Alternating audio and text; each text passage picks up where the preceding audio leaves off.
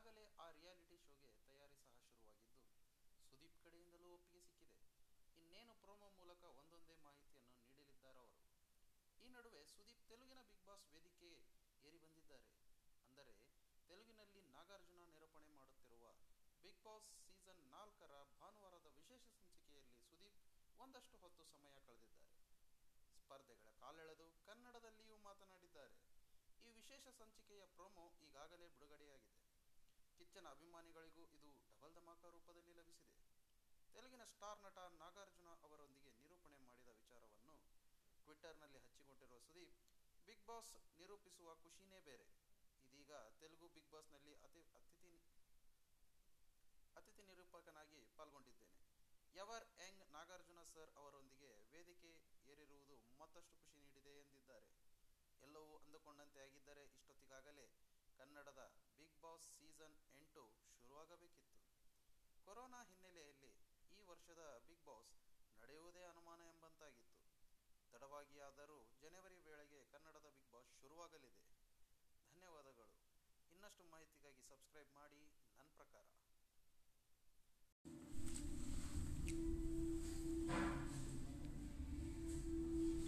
ನಮಸ್ಕಾರ ಸ್ನೇಹಿತರೆ. ನನ್ನ ಪ್ರಕಾರ ಚಾನಲ್ಗೆ ಸ್ವಾಗತ. ಈಗಾಗಲೇ ಬೀರ್ಬಲ್ ಮೂಲಕ ಕುತೂಹಲ ಮೂಡಿಸಿ ಓಲ್ಡ್ ಮಂಗ್ ಗುಂಗಿನಲ್ಲಿರುವ ಎಂ ಜಿ ಶ್ರೀನಿವಾಸ್ ಮತ್ತು ಕನ್ನಡತಿ ಧಾರಾವಾಹಿ ಜತೆಯಲ್ಲಿಯೇ ಹಲವು ಸಿನಿಮಾಗಳನ್ನು ನಟಿಸುತ್ತಿರುವ ರಂಜನಿ ರಾಘವನ್ ಇದೀಗ ಮೊದಲ ಬಾರಿಗೆ ಒಂದಾಗಿದ್ದಾರೆ. ಹಾಗಂತ ಇವರಿಬ್ಬರು ಒಟ್ಟಾಗಿ ಸಿನಿಮಾ ಮಾಡುತ್ತಿಲ್ಲ. ಬದಲಿಗೆ ಕಿರುಚಿತ್ರ ಮಾಡಿದ್ದಾರೆ. ಶಿವಕುಮಾರ್ ನಿರ್ದೇಶನದಲ್ಲಿ ಸಿದ್ಧವಾಗುತ್ತಿರುವ ವೆಟರನ್ ಶೀರ್ಷಿಕೆಯ ಕಿರುಚಿತ್ರ ಸಂಪೂರ್ಣವಾಗಿ ಬೇರೆಯೇ ಲೋಕವೊಂದನ್ನು ತೆರೆದಿಡಿರಂತೆ ಸೈನ್ಸ್ ಫಿಕ್ಷನ್ ಕಥಾ ಹಂದರದ ಮೂವತ್ತು ನಿಮಿಷದ ಈ ಕಿರುಚಿತ್ರದಲ್ಲಿ ಭೂಮಿ ಮೇಲೆ ಆಮ್ಲಜನಕ ಪ್ರಮಾಣ ಕೊನೆ ಹಂತಕ್ಕೆ ಬಂದಾಗ ಏನೆಲ್ಲ ಆಗುತ್ತದೆ ಎಂಬುದನ್ನು ತೋರಿಸಲಾಗಿದೆಯಂತೆ. ಶ್ರೀನಿ ಇಲ್ಲಿ ವಿಜ್ಞಾನಿಯಾಗಿ ಕಾಣಿಸಿಕೊಂಡರೆ ರಂಜನಿಗೆ ನಾಲ್ಕು ಶೇಡ್ಗಳಿವೆ. ಕನ್ನಡದಲ್ಲಿ ಸೈನ್ಸ್ ಫಿಕ್ಷನ್ ಸಿನಿಮಾಗಳ ಸಂಖ್ಯೆ ಕಡಿಮೆ. ಅದನ್ನೇ ಗಮನದಲ್ಲಿಟ್ಟುಕೊಂಡು ನಿರ್ದೇಶಕ ಶಿವಕುಮಾರ್ ವೆಟರನ್ ಕಿರುಚಿತ್ರ ಮಾಡಿದ್ದಾರೆ.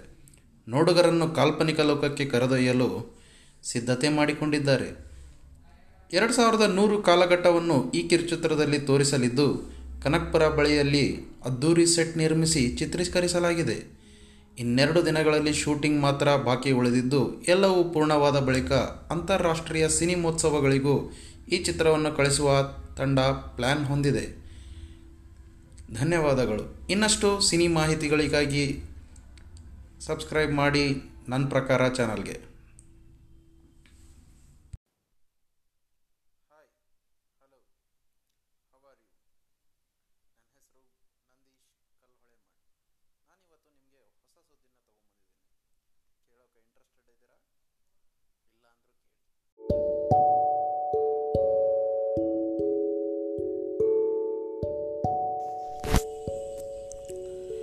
ಆಶಾ ಭಟ್ ರಾಬರ್ಟ್ ಚಿತ್ರದ ನಾಯಕಿ.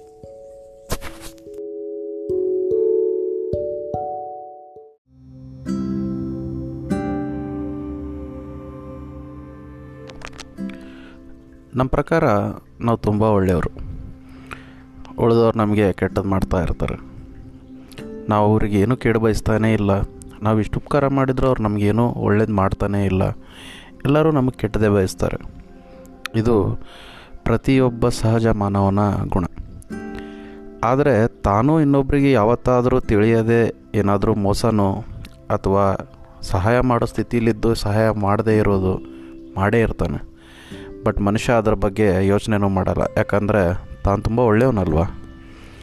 ದುಡ್ಡಿದ್ದಾಗ ಎಲ್ಲರೂ ನಿನ್ನ ಸುತ್ತ ಇರೋರು ಒಳ್ಳೆಯವರೇ ಆಗಿ ಕಾಣ್ತಾರೆ. ಕೇವಲ ದುಡ್ಡು ಕಳ್ಕೊಂಡು ಅಥವಾ ನಿನಗೆ ದುಡ್ಡು ಬೇಕಾಗಿರೋ ಪರಿಸ್ಥಿತಿ ಬಂದಾಗ ಮಾತ್ರ ನಿನ್ನ ನಿಜವಾದ ಸ್ನೇಹಿತರು ಹೊರಗಡೆ ಬಿಡ್ತಾರೆ ಕೆಲಸ ಇದ್ದಾಗ ಎಲ್ಲರೂ ನಿನಗೆ ಚೆನ್ನಾಗೇ ಮಾತಾಡಿಸ್ತಾರೆ. ಅದೇ ನಿನ್ನ ಕೆಲಸ ಬೇಕಾದಾಗ ಅವ್ರ ನಿಜಗುಣ ಹೊರಗೆ ಬರುತ್ತೆ.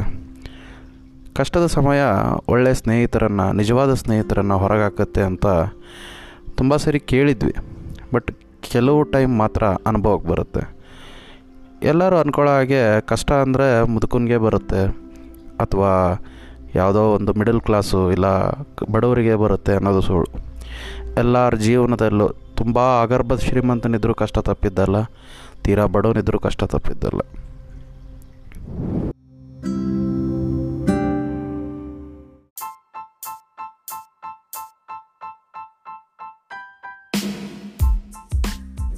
ನಮಸ್ಕಾರ ಸ್ನೇಹಿತರೆ, ಇವತ್ತು ಆಶಾ ಭಟ್ ಅವರ ಬಗ್ಗೆ ಇಂಟ್ರೆಸ್ಟಿಂಗ್ ಮಾಹಿತಿಯನ್ನು ತಿಳ್ಕೊಳ್ಳೋಣ. ಈ ಆಶಾ ಭಟ್ ಯಾರು? ರಾಬರ್ಟ್ ಚಿತ್ರದ ನಾಯಕಿ. ರಾಬರ್ಟ್ ಚಿತ್ರದ ನಾಯಕಿ ಅಷ್ಟೇನಾ? ಅಲ್ಲ, ಇವರಿಗೆ ಒಂದು ಹಿನ್ನೆಲೆ ಇದೆ. ಇವರು ಮಿಸ್ ಸೂಪರ್ ನ್ಯಾಷನಲ್ ಗೆದ್ದಿರುವ ಭಾರತದ ಏಕೈಕ ಮಹಿಳೆ. ಹಾಗಾದರೆ ಇವರು ಹುಟ್ಟಿದ್ದೆಲ್ಲಿ ಆದರೆ ಇವರ ಸಾಧನೆಗಳೇನು? ತಿಳ್ಕೊಳ್ಳೋಣ ಈ ವಿಡಿಯೋದಲ್ಲಿ. ಅದಕ್ಕೂ ಮುಂಚೆ ನಮ್ಮ ಚಾನಲ್ಗೆ ಇನ್ನೂ ಸಬ್ಸ್ಕ್ರೈಬ್ ಮಾಡಿಲ್ಲ ಅಂದರೆ ದಯವಿಟ್ಟು ಸಬ್ಸ್ಕ್ರೈಬ್ ಮಾಡಿ.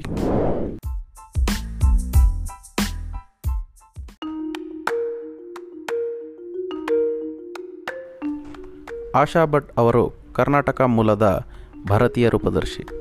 ಇವರು ತಮ್ಮ ಇಪ್ಪತ್ತೆರಡನೇ ವಯಸ್ಸಿನಲ್ಲಿಯೇ ಮಿಸ್ ಸೂಪರ್ ಇಂಟರ್ನ್ಯಾಷನಲ್ ಕಿರೀಟವನ್ನು ಮುಡಿಗೇರಿಸಿಕೊಂಡರು. ಇವರು ಈ ಬಿರುದನ್ನು ಪಡೆದ ಮೊದಲ ಭಾರತೀಯ ಮಹಿಳೆ. ಆಶಾ ಭಟ್ ಅವರು ಹತ್ತೊಂಬತ್ತು ನೂರ ತೊಂಬತ್ತೆರಡು ಸೆಪ್ಟೆಂಬರ್ ಐದರಂದು ಕರ್ನಾಟಕದ ಭದ್ರಾವತಿಯಲ್ಲಿ ಜನಿಸ್ತಾರೆ. ಇವರು ಪಕ್ಕ ಕನ್ನಡ ಬ್ರಾಹ್ಮಣ ಕುಟುಂಬದಲ್ಲಿ ಜನಿಸಿದರು.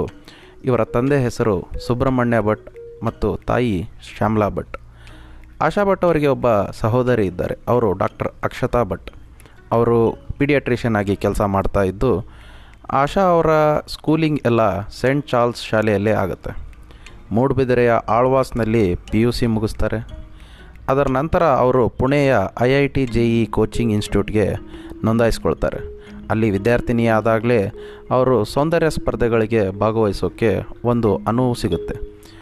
ಆ ಆಳ್ವಾಸ್ ಕಾಲೇಜಿನಲ್ಲಿ ಕಲಿಯುತ್ತಿರುವಾಗ ಎನ್ ಸಿ ಸಿ ಕೂಡ ಸೇರ್ಕೊತಾರೆ. ಗಣರಾಜ್ಯೋತ್ಸವ ಶಿಬಿರದಲ್ಲಿ ಭಾಗಿಯಾಗಲು ಆಯ್ಕೆಯಾಗ್ತಾರೆ ಅವರು ದಕ್ಷಿಣ Asian Association for Regional Cooperation, SAARC ರಾಷ್ಟ್ರಗಳಿಂದ ರಾಷ್ಟ್ರೀಯ ಕೆಡೆಟ್ ಕಾರ್ಪ್ಸ್ ನಿಯೋಗದ ಸದಸ್ಯರಾಗಿದ್ದರು ಮತ್ತು ಶ್ರೀಲಂಕಾ ಮಿಲ್ಟ್ರಿ ಅಕಾಡೆಮಿಗೆ ಭೇಟಿ ನೀಡಿದರು ಹಾಗೂ ಎರಡು ಸಾವಿರದ ಒಂಬತ್ತರಲ್ಲಿ ಆಲ್ರೌಂಡರ್ ಪ್ರಶಸ್ತಿಯನ್ನು ಗೆದ್ದರು. ನಂತರ ಅವರು ಎಲೆಕ್ಟ್ರಾನಿಕ್ ಇಂಜಿನಿಯರಿಂಗ್ನಲ್ಲಿ ಬ್ಯಾಚುಲರ್ ಪದವಿ ಪಡೀತಾರೆ, R V college of ಇಂಜಿನಿಯರಿಂಗ್ನಿಂದ.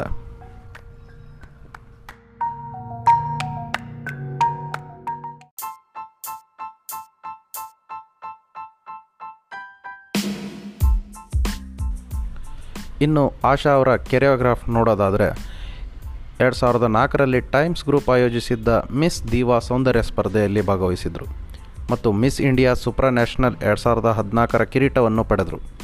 Miss Diva ಎರಡು ಸಾವಿರದ ಹದಿನಾಲ್ಕರಲ್ಲಿ ಆಶಾ ಇದರಲ್ಲಿ Miss confidentiality, Miss beautiful, style ಮತ್ತು ಮಿಸ್ ಫ್ಯಾಸಿನೇಟಿಂಗ್ ಪ್ರಶಸ್ತಿಗಳನ್ನು ಗೆದ್ದಿದ್ದಾರೆ. ಪೋಲೆಂಡ್ನಲ್ಲಿ ನಡೆದ ಮಿಸ್ ನ್ಯಾಷನಲ್ ಎರಡು ಸಾವಿರದ ಹದಿನಾಲ್ಕರಲ್ಲಿ ಭಾರ ಅವರು ಭಾರತವನ್ನು ಪ್ರತಿನಿಧಿಸಿದರು. ಎರಡು ಸಾವಿರದ ಹದಿನಾಲ್ಕರ ಡಿಸೆಂಬರ್ ಐದರಂದು ಸ್ಪರ್ಧೆಯಲ್ಲಿ ಬೆಸ್ಟ್ ಇನ್ ಟ್ಯಾಲೆಂಟ್ಗಾಗಿ ವಿಶೇಷ ಪ್ರಶಸ್ತಿಯನ್ನು ಪಡೆದರು. ಮಿಸ್ ಸೂಪ್ರಾನ್ಯಾಷನಲ್ ಅವಧಿಯಲ್ಲಿ ಅವರು Thailand, Myanmar, Hungary, Mauritius, China ಮತ್ತು ಪೋಲೆಂಡ್ ಮತ್ತು ಹಲವಾರು ದೇಶಗಳಿಗೆ ಭೇಟಿ ನೀಡಿದ್ದಾರೆ.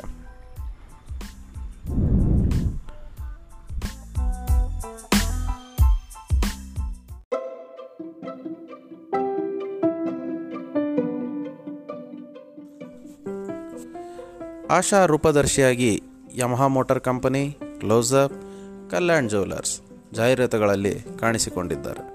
ಅಷ್ಟೇ ಅಲ್ಲದೆ, ಎರಡು ಸಾವಿರದ ಹತ್ತೊಂಬತ್ತರಲ್ಲಿ ತೆರೆಕಂಡ ಹಿಂದಿ ಚಿತ್ರ ಜಂಗ್ಲಿಯಲ್ಲಿ ತಮ್ಮ ಚಲನಚಿತ್ರದ ಪಾದಾರ್ಪಣೆ ಮಾಡಿದ್ದಾರೆ. ಈಗ ಕನ್ನಡದ ರಾಬರ್ಟ್ ಮೂಲಕ ಮತ್ತೆ ತಮ್ಮ ಮಾತೃಭಾಷೆಯಾದ ಕನ್ನಡ ಚಲನಚಿತ್ರದಲ್ಲಿ ಪಾದಾರ್ಪಣೆ ಮಾಡಲು ಹೊರಟಿದ್ದಾರೆ. ರಾಬರ್ಟ್ ಚಿತ್ರದ ಬಗ್ಗೆ ಸುದ್ದಿ ಆದಷ್ಟು ರಾಬರ್ಟ್ ಚಿತ್ರದ ನಾಯಕಿಯ ಬಗ್ಗೆ ಸುದ್ದಿಯಾಗಿಲ್ಲ.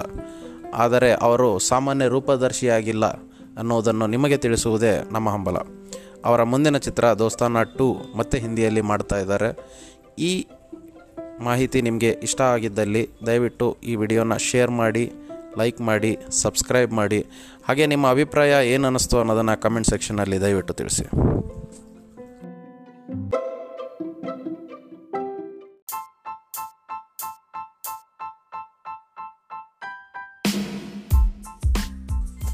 ಹಲೋ ಫ್ರೆಂಡ್ಸ್ ನೀವಿದ್ದೀರಾ ಗಿಬ್ಸಾನಿಕ್ಸ್ ಅಲ್ಲಿ. ಇಲ್ಲಿ ಸಖತ್ತಾಗಿರೋ ಮ್ಯಾಗಿ ಕೊಡ್ತಾರೆ.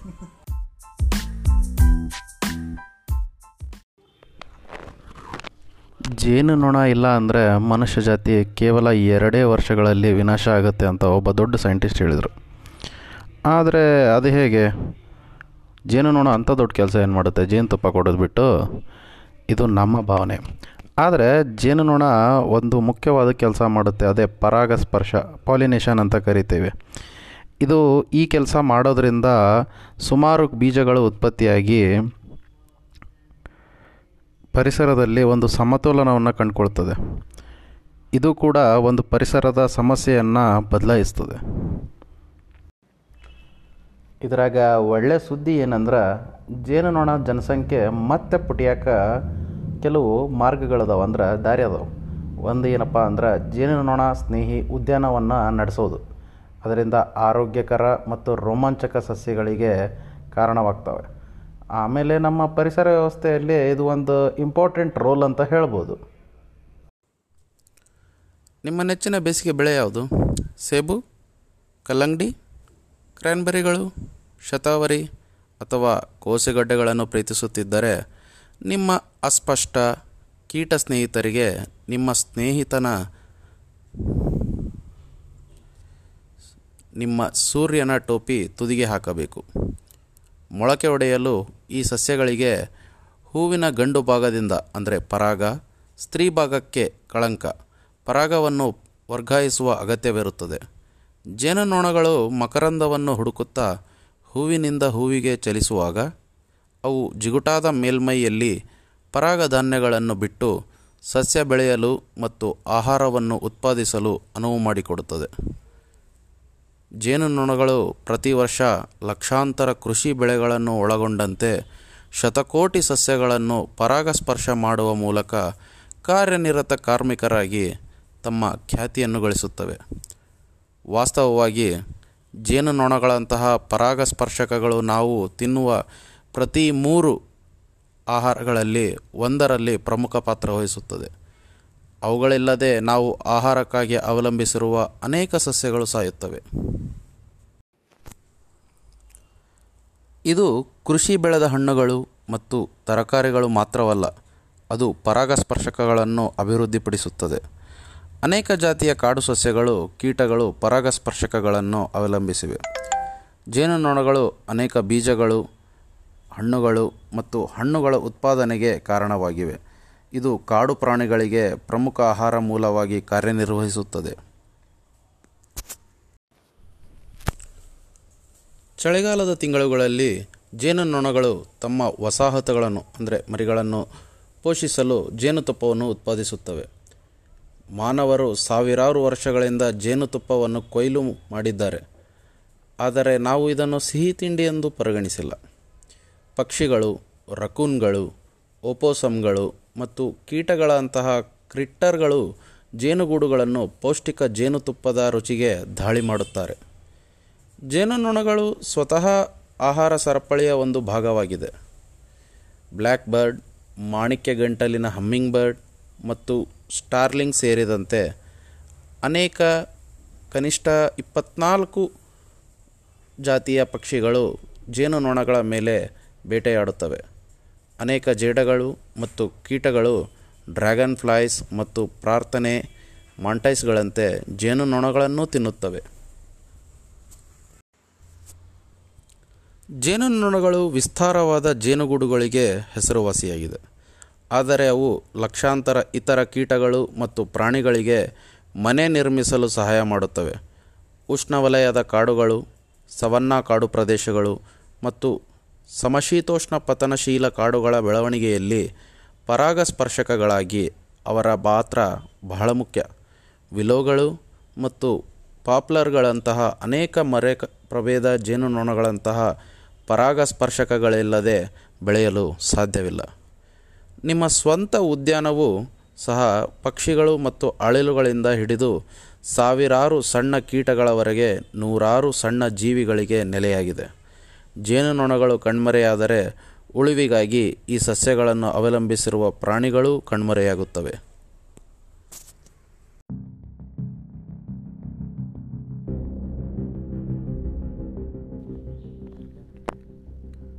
ಹಾಯ್, ಹಲೋ, ನಮಸ್ಕಾರ.